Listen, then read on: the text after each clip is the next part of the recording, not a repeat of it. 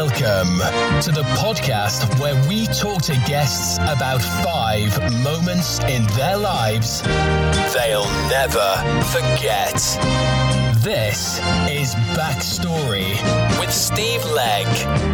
It's fabulous to have you with me today on the new show, where I bring together an incredible array of stars of stage and screen, stand up comedians and magicians, writers and artists, leaders and entrepreneurs, to chat about the five significant times in their lives they'll never forget.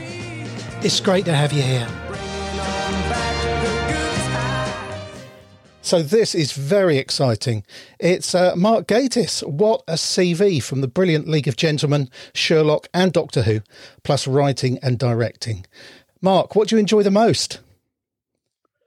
Um, well, to be honest, I enjoy having the chance to mix it up, which is which is how it should be. I think. I mean, it's a, you know sometimes uh, I've been writing quite a lot um, since the end of last year and then uh, just just now, I've just been filming in Edinburgh with Steve and Reece from the League, and on um, on the sequel to Good Omens, and it was just so nice to be out of the house, and also just you know just having a laugh and being together and, and doing something different. You know, so that really uh, inevitably um, the um, the mixture is what you want, the, the variety, and uh, sometimes uh, I have we I have normal years where um, it really works, where you, you know there's a lovely kind of mixture of, of all different things, and other times like so last year, which I had a, was an amazing year for me. I had the, the, the spookiest year I've ever had. So I wrote and directed the Christmas Ghost Story for BBC Two, the Mezzotint, in uh, February, and then I spent most of the rest of the year writing uh, and directing The Amazing Mr. Blunden for Sky and then I did my then I was in my version of a Christmas Carol on stage. So it, that was like a I mean a fantastic spooky year for me. But in terms of the actual breadth of stuff, I directed two things. Uh, I wrote all three of them. I was in two of them. You know, so that was kind of perfect for me. I, I, in fact, I should just retire because it never get better than that. yeah, I was going to ask, did lockdown make you more creative?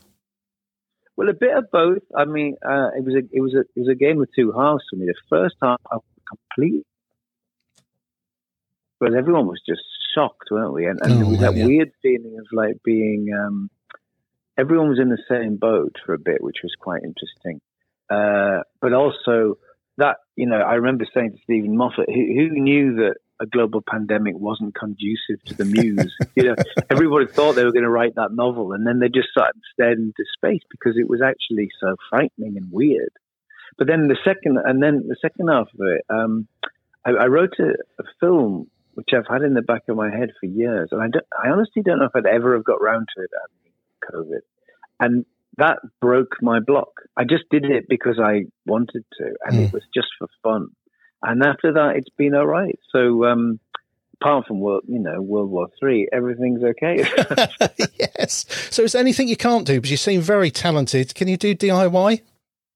No, I can't do that. I can't do that. I can't drive. I can't uh, play any musical instruments. I can't speak any foreign languages. The list is endless. What about cookery? oh no, hopeless.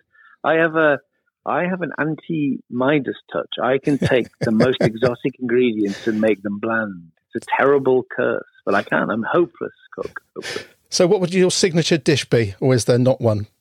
I do actually, though, cook. Uh, I do like cooking a tagine. Oh, I, I've spent years trying to make that good. But you know, I don't know if you have this. I literally throw spices into things and then I taste them. It's like this tastes no different. I don't know how to do that. what I do, I stuff them full of apricots so they're very moist, and that seems to do the trick. But I do like those. But other than that, I, am I'm, I'm like beans on toast. That's my signature dish. very, very nourishing. So, was English and drama your thing at school?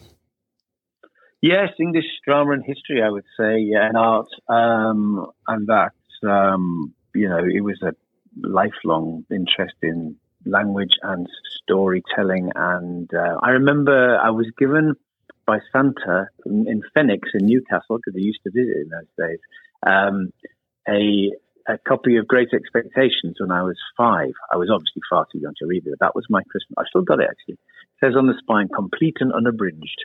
And um, when I finally read it, when I was about 10, I suppose, I remember the getting to the twist about who Pip's benefactor was. Mm. And it, I felt like the, the earth had moved beneath my feet. It was so incredible to me that it wasn't what I expected was going to happen. I'm still not spoiling it. and, uh, and it was, I remember thinking then, that, that is amazing. I mean, the power of that story mm. to disconcert and, and confound expectations. I remember thinking, man, this is something, you know, I, but that was also hand in hand with an obsession with Doctor Who and all kinds of telly and anything spooky, and also that sort of way in. I, I've, I've just written this thing for the New Statesman for Michael Sheen, who's guest editing, and he asked me to write a thing about about coming from a working class background and getting into show business like he hmm. did. And I think it seems to me very, very important that you have to see, you have to be able to see a, a path for yourself. And that's why any kind of representation, whether it's whether it's racial or class based, is so important. If you don't see or hear yourself, you just think that's not for me. How could mm. I possibly do that? So I used to study the end credits of Doctor Who religiously, and I used to think, what what is that? What is a director? What's a producer? What's um, what's a script editor? And and how is? I mean, it never seemed possible that I could do that. But of course, you can. It's just a state of mind. You just have to, uh, uh, and you just have to push back against those those perceived barriers for people like you, you know. So totally. That's how I got started. That's fascinating. It's interesting you would talk about the book at the same sort of age because we are the same sort of age. I'm 55. I remember uh, on a holiday with grandparents falling in love with the works of Sir Arthur Conan Doyle. Oh, um, good. And then was devastated when I realised it wasn't real. Oh, I don't think I ever fell for that, but I do remember loving that thing that the that the Abbey National had a a special secretary who answered Sherlock Holmes's letters because they would arrive. In fact, here's the thing: no one ever did this, but a friend of mine once came up with an idea which I loved, which was about. I think it was like he had something like Maureen Lipman in mind, and it, it was to play that part.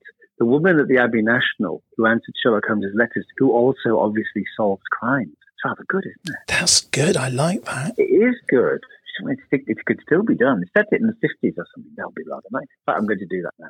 Write it down.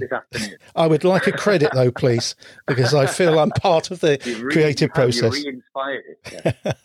I tell you what, thinking of Doctor Who, obviously we think of Daleks and Cybermen, but I remember as a seven-year-old the giant maggots. Does that ring any bells oh, with you? Are you kidding? It's my favourite ever story. You're joking. Death. The Green Death, and we've in fact just lost uh, the lovely Stewart Bevan, the actor who played uh, Professor Cliff Jones, uh, the, the, one that Jo leaves the doctor for at the end. I loved him.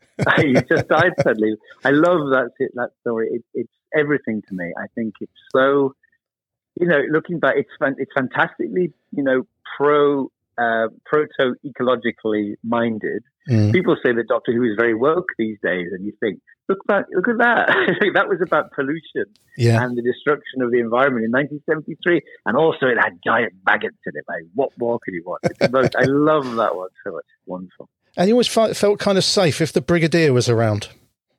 Yeah, yeah, and uh, you know, there's you can't really. To those of us, uh, you're exactly the same, British, but for those of us who were there, that kind of family atmosphere and the doctor being that kind of uh, it was like the grandfather you always wanted, you know, and the and the, the brigadier being an authority figure, but like a nice teacher, yeah, because he wasn't, you know, uh, it was just it was magic, really. I think it was magic, and there's something about that.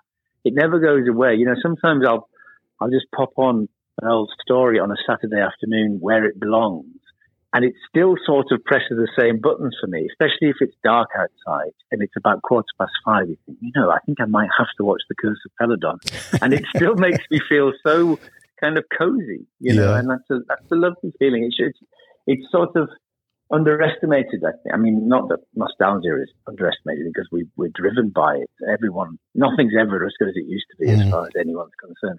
But it's very powerful and in the right, in the right way, it's good for you. In the wrong way, I think it produces everything we're living with now, which is this sort of crazed idea of that we are still a big a great power and that we can wield influence in the world.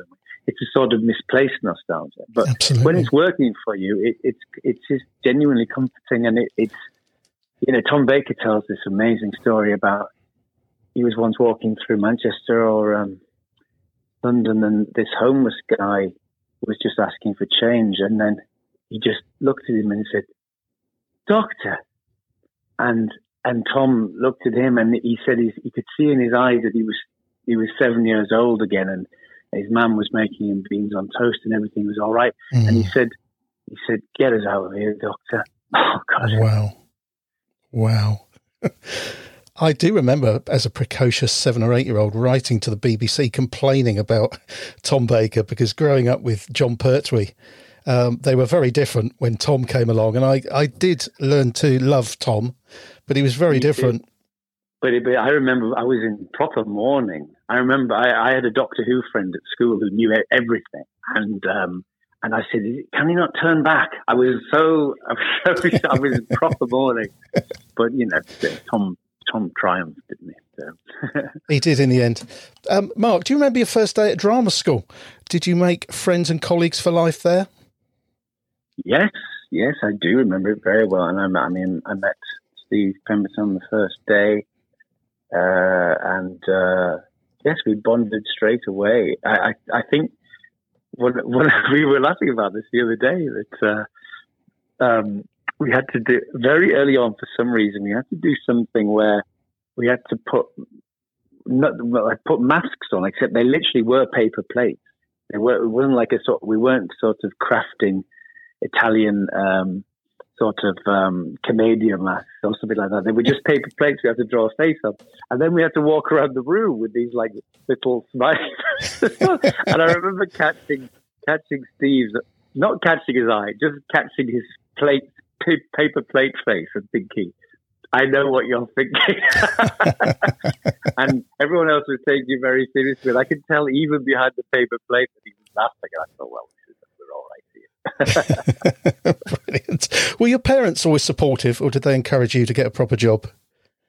Um, they never, you know, tried to prevent anything. I do remember doing um, doing a, a, version. I was in a version of the Zoo story, the Edward Albee play, um, two hander at, at Darlington Arts Centre, the late lamented Darlington Arts Centre, when I was about fifteen. I remember my dad, my mum and dad came to that, and my dad was very I think something changed then. He suddenly he thought I was very good, and something something altered where he thought maybe, maybe this is possible. And I remember that was quite a nice. That was a red letter day because I didn't have to sort of keep you know trying to convince them.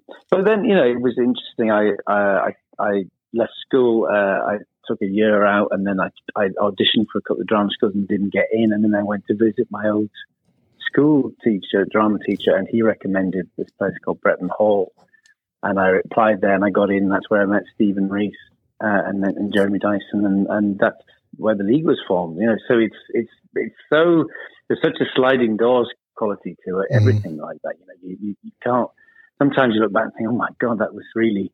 Thank God that happened. Thank yes. God that happened. Yeah. And it did. It, it's funny. That's how it goes, isn't it? This is Lieutenant Columbo, and you're listening to Steve Legg's Backstory Podcast. The most fun you can have without a cigar and a trench coat. All right, I think I bothered you enough today. I'll let you go ahead and listen. Oh, one more thing. Enjoy the show. This is the Backstory Podcast with Steve Legg and friends. So, Mark Gatiss, I want to chat to you about the road dance. Now, I'm a big fan of action thrillers. I'm a die-hard Mission Impossible James Bond fan. And I heard about the road dance and I watched it and I thought it was fabulous. Oh, good. It is. It's lovely, isn't it? And it's not what you'd expect. I mean, I I, I said yes because they the, the script turned up in the middle of everything, middle of lockdown, and and it was um, first of all I thought it was charming, and very a very old fashioned sort of drama, really. But but particularly for me, I I am absolute an absolute sucker for anything set in the mystical Scottish islands. Uh, I know where I'm going is one of my mm. favourite movies. Whisky Galore, um, anything like that. And although this is it's quite a grim story, there was I just love that idea of it's it's so it's so north it's almost Iceland and that I thought it was just lovely. And um, uh, and it, as it's turned out to be I mean it was quite a, quite a difficult shoot. It's, it's set in August. We shot it in September October uh, and it it was freezing and the weather was wild. But it give it, it's there in the film I think. The landscapes are stunning. And um, it was it's rather lovely, isn't it? I was very I just I watched it on a on a screen uh, a couple of months ago, and and and I thought it was it come out really well. So I'm very very proud of it. Oh, I thought it was brilliant. I mean, it's a story of love and loss, birth and death, secrets and choices, yeah. all tied up in this bleak landscape and the culture of the Western Isles, which some call the edge of the world. I hadn't realised that. That's right. Yes, Michael Powell famously. It's uh, it is. It, it, feels like it. it feels like it when when you're there. I mean, I was just so charmed. It was everything I hoped to be. I my driver was this lovely man called Murdo. I think he had left the island once in his life, and he they, it is they've got this just incredibly lyrical kind of strange accent and beautiful you know lilting sort of accent and and um, he said to me uh, one day he said Mark do you mind if a if a photographer comes to to, to take a photograph for the film.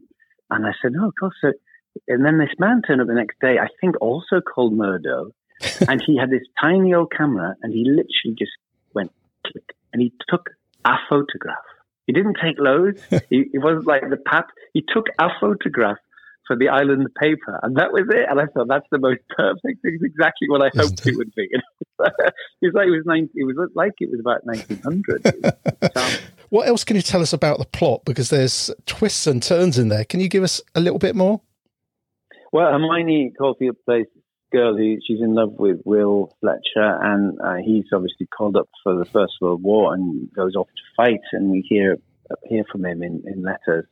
And then there's a there's a road dancer kind of ceilidh, and uh, something bad happens to her, and uh, and she sort of has to live with the consequences while uh, he's away, and then of course he's reported killed, and um, that's what I say. And I play the doctor who has mm. to look after her, um, and um, yeah, it was it was lovely. I mean, I was quite intimidated by there being so many genuine Scots in it, like uh, like uh, Morven Christie, and uh, I said, um, "I'm from a part of Scotland called Generica. I don't know if you know it. Uh, that's where I'm coming from." But uh, it was really lovely, and it's so, you know, Lewis and Harris. Uh, if you ever get the chance, it's breathtaking. Mm. I mean, you, you get nine seasons in a day, but it's like nowhere else I've ever been. It really feels like you're just absolutely at the edge of the world and it's stunning. And uh, I really, I'm very, very grateful for the whole experience. Um, not least because I sort of missed the second lockdown by doing the film. I, I just escaped, and I was on a little plane flying there. And I thought, well, this is either like being in the Wicker Man, or it's going to be the Wicker Man. I can't quite tell. Are there any parts of that lifestyle that you'd swap your own for?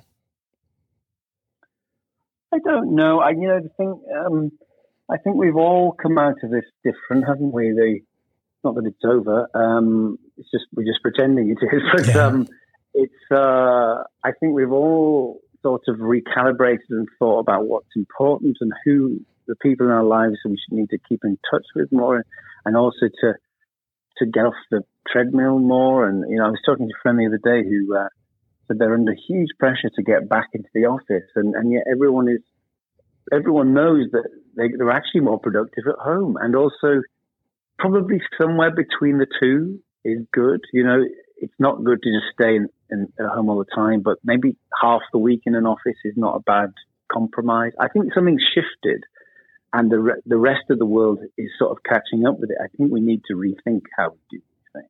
Sure. Because we've had this, we've had this unexpected pause and when you know, the, at the height of it, it was it was like nothing else any of us would ever experience outside of fiction, was it? I mean, you know, the, the skies cleared, mm. the, the, Venice lagoons had dolphins. It was amazing, and and it was like the whole world stopped. It was like a sci-fi story, wasn't it? And, it certainly was. Um, yeah. You were a wonderful Dr. McLean, a great bedside manner, if you don't mind me saying so, Mark. Oh, thank you very much. Well, my mum would, would have been pleased. She always wanted me to be a doctor. Did she? and Yeah, um, yeah. road dance, I'd never heard that expression before. No me, no me. I, I I think it may be particular to the islands. I'm not sure, but uh, I was uh, I was uh, actually the only the, my only doubt about doing it was that I'm I can't I cannot dance. I'm Join the club. totally dis, I'm totally dyspraxic, and I if there's one word guaranteed to send a chill through my soul, it is ceilidh. I ha- I hate them, and so I thought, well, I want to do this, but I've got to find a way of of not letting this sort of dominate my mind. And it even had on the call sheet there were like there was like a, a, ceilidh expert and all this. And weirdly, what happened was I just did it. I never had a single lesson. I just we just me and Hermione just danced around. Mostly because the weather was so wild, there was literally no time to learn anything. But I think it, ca- it comes off quite nicely. Do you know what? You were throwing out some great moves there. There we are. You see, a triumph for dyspraxics everywhere. So, will you be throwing your hat into the ring of uh, Strictly next next season? No, I have been asked. I've been asked, but they've given up now. I, I, I don't do that. No, that's just, that's a, that's a humiliation too far. You'd be great. Um, and it, it was lovely seeing Jeff Stewart, um, who of course Reg Hollis from the bill, amongst other things. I got some pals who who, uh, who were cast members on the bill, and they said he was an eccentric character who always worked better with his shoes off in his stocking feet. Did you notice that on set? I didn't. Well, no, I met him only briefly um, at uh, in, literally when I was having my uh, makeup test uh, because we never had anything together. You know, in that way. You know, I was I was up and down, and then uh, there's a guy called Jimmy Yuill who plays the old Doctor. And he was there. He had like about three days in the film, but because of COVID, he was basically there for about eight weeks No. he just arrived, filmed, stayed, and waited. You know, and it had that strange. Uh, it was all part of the, the same feel. The great joy of it, though, above everything for me, was that I wore Stanley Baxter's toupee, and I was given I was given it at the end of the shoot by Christine Camp, the makeup designer, and I stood. It's now my toupee of choice. And I wear, I've worn it twice since already. Great. We won't ask like where. That's like having the crown passed to you. Oh, Mark. That is brilliant. Thank you so much. The Road Dance, what a movie. It's a film of stark and tragic scenes unfold, yet there's always light at the end of the tunnel. Mark, just last question. Do you think there's some comparisons to be made to the last couple of challenging years with COVID and lockdowns? Yes, I do. I mean, it's um, you know, it's very hard. We've had no respite. Uh, you know, the, uh, pestilence is literally just getting off its saddle and war rides into town and says, "I'll take it from here." but the other thing which is weird is that, of course, there's been no VE day, as it were, for Mm. COVID. There's been no line drawn. It just for political expedience, we have to. We now have to get on with it. And I now know anecdotally more people have got it than have ever had it. My partner, just, I'm literally here, and he messaged me this morning with a picture saying, I've just tested positive. He's avoided it for two years. Mm. He's now got it. But hopefully, obviously, it's now just like having a bad cold and, and, and sort of childish. You know, it's like the abandonment of what government is supposed to be, which is which is properly altruistic. It's just like it's like every man for himself, and that that can't be right, can it? Mm. But I think in terms of finding light in the darkness, yes, um, it's it's been a very strange time, and then we- you know it's ten years since the Olympics, and I feel like we were a very different country then. What you know, we were everything did feel generally like we were moving forward. Mm. It's been a dark time, not not entirely, obviously, but the last certainly the last five or six years, it's been very strange, and we're not out of it yet. It's um, but I think you've just got to you've got to find the joy where you can and be kind of stoical about things and think about what what you can do and what you can affect genuinely um, yourself without without your you know losing your mind to too much information. And I, I've come off Twitter and all sorts of things because because it's just too much stuff. It's good and bad, mostly bad. Yeah, you're You- right. I don't think anyone's brain is meant to process that amount of stuff every day. And you just literally sit there doom scrolling and thinking that there's no point in anything. And then suddenly you look you, you lift up your eyes and realize it's actually a beautiful spring day and it's okay. Yeah. At least, you know, for now, you, you're just, you just have to live in the moment. I think that's all you do. Mark, that's brilliant. Thank you so much. Will we ever see Pleasure. you as Q in Bond? You'd be a great Well, Q. I, I wait, I await the call. You know, I'll call Barbara Ben's once we're not- done here. Ben's not out of a job yet, is he? I hope. He's very good, Um, isn't he? But Desmond Llewellyn, what a Q for so many years. Yeah. It's interesting what they, what they'll do now that that intrigues me because I think they need. To me, I think that what Bond always does well is is respond to the tenor of the times. The times are so dark. I think what we need is a bit more raunchy. I Mm. think we need to have some fun. It doesn't have to be silly. It just. It, I think it needs to be a bit more fun because we are surrounded by people like Elon Musk who are almost consciously like Bond villains. So we have Yes. to find somewhere somewhere new to go. I think, and I, I don't think there should. It'll be fatal to try and put someone else in a Daniel Craig movie. You know, that those are his films and that's his style. And I Mhm. think I think the pendulum should swing somewhere else now. I love my, it. Mark, thank you so much. There he is, Mark My pleasure. Thank you. You're listening to the Backstory Podcast with Steve Legg and friends. Sit back, relax, and enjoy the memories. In the latest bumper edition of Sorted magazine, big name exclusive interviews, Hollywood A-listers, TV adventurer Bear Grylls, inspirational true life stories, adrenaline fueled sports features, all this plus gadgets, entertainment, motoring, movies, and technology, plus probably the greatest team of Christian writers ever assembled. Available now from high street retailers nationwide or visit sortedmag.com. Sorted for men, for life. You're listening to the Backstory Podcast, where we remember the good times, the things you love, the things you are, the things you never want to lose. So there we go. Thanks so much for listening right to the very end. It'd be great if you can do me a quick favour before you go. Simply head over to wherever you get your podcasts and rate us five stars and leave a glowing review too. It really does make a massive difference. Then, quite simply, we shoot up the charts, more people listen, and it really is happy days. Thanks a million. You've been listening to the Backstory Podcast with Steve Legg and friends. Catch you next time.